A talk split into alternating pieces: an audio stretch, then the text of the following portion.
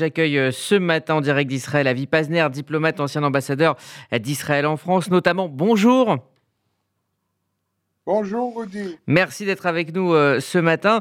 Alors tout d'abord, il y a un cinquième pays arabe qui n'était pas présent mais qui planait sur ce sommet. C'est évidemment l'Arabie saoudite. Anthony Blinken a d'ailleurs rencontré son homologue saoudien à la suite euh, de ce sommet. Est-ce que l'Iran a fini par unifier le Moyen-Orient, en tout cas une partie du Moyen-Orient?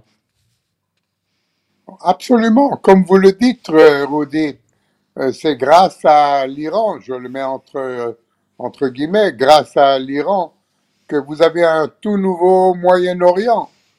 Vous avez un alignement avec Israël et les pays arabes modérés, les pays sunnites. Et il y en a d'autres que, qui ne sont, vous avez mentionné l'Arabie saoudite, bien sûr, qui est le plus important et sans l'accord de l'Arabie saoudite, ce sommet ne se serait jamais fait. Mais vous avez aussi d'autres pays comme le Soudan, qui lui aussi a signé des accords de normalisation avec Israël, euh, l'Oman, euh, le Koweït et la Jordanie, qui n'était pas présente, mais qui était, qui avec nous euh, dans ce sommet. Donc vous avez là un rassemblement je dirais, d'une dizaine de pays arabes autour d'Israël, avec Israël. Et je dis ces paroles et je n'en crois pas mes oreilles. Mhm. Nous sommes euh, au centre euh, d'une nouvelle alliance au Moyen-Orient, regroupant pays arabes, musulmans et modérés, avec nous contre la menace commune qui est la menace iranienne. Donc vous imaginez très bien euh, euh, voir euh, ces autres pays que vous citez prendre part au, prochain sommet, hein, puisque les participants ont dit que, que, ce sommet se tiendra chaque année dans un pays différent. Donc vous imaginez très bien cette alliance grandir. Absolument. À mon avis, cette alliance, dans un ou deux ans, aura une dizaine de participants. Et donc, cela va poser une question aux Américains qui étaient tellement intéressés à cet euh, accord avec l'Iran. Pourquoi? Parce qu'ils voyaient l'Iran comme euh, un grand pays, comme un pays extrêmement important au Moyen-Orient. Mais Rudy, si vous prenez ces 6, 7 ou 8 ou 10 pays et vous les ajoutez ensemble, vous avez là une puissance militaire, économique, stratégique, technologique beaucoup plus puissante que l'Iran.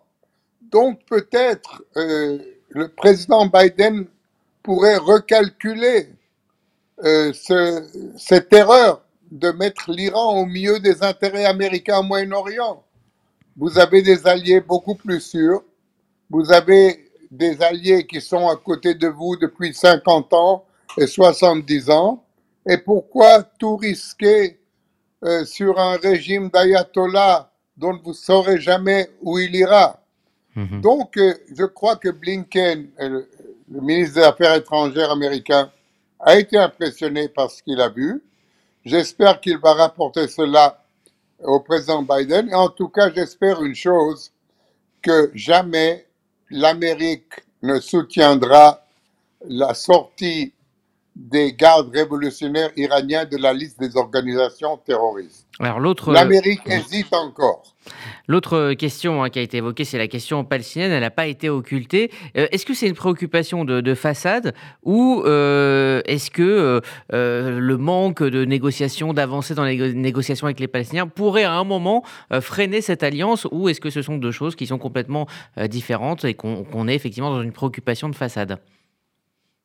Bien, je ne veux, veux pas employer le mot préoccupation de, de façade parce que je crois que les pays arabes sont véritablement intéressés par le problème palestinien et ça serait en leur faveur si ce problème était réglé. Mais Rudy, c'est aujourd'hui une question secondaire parce que sur tous les pays qui participent à ce sommet plane une menace iranienne.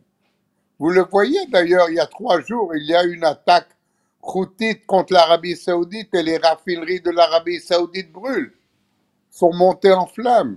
Qu'est-ce que ça veut dire quand je dis routite Houthis, c'est l'Iran, c'est l'Iran qui est derrière. Donc, euh, il, y a là, il y a là un intérêt immédiat de ces pays qui se sentent menacés. Par ailleurs, les Émirats arabes aussi ont été attaqués par des drones venant du Yémen. Et, encore une fois, c'est l'Iran. L'Iran, l'Iran, on, peut qualifier d'état de noms. C'est l'Iran qui est derrière le Hezbollah, c'est l'Iran qui est derrière les Houthis, c'est l'Iran qui est derrière les milices qui déstabilisent l'Irak. Donc, oui, voilà un danger présent. Alors, la question palestinienne, elle existe.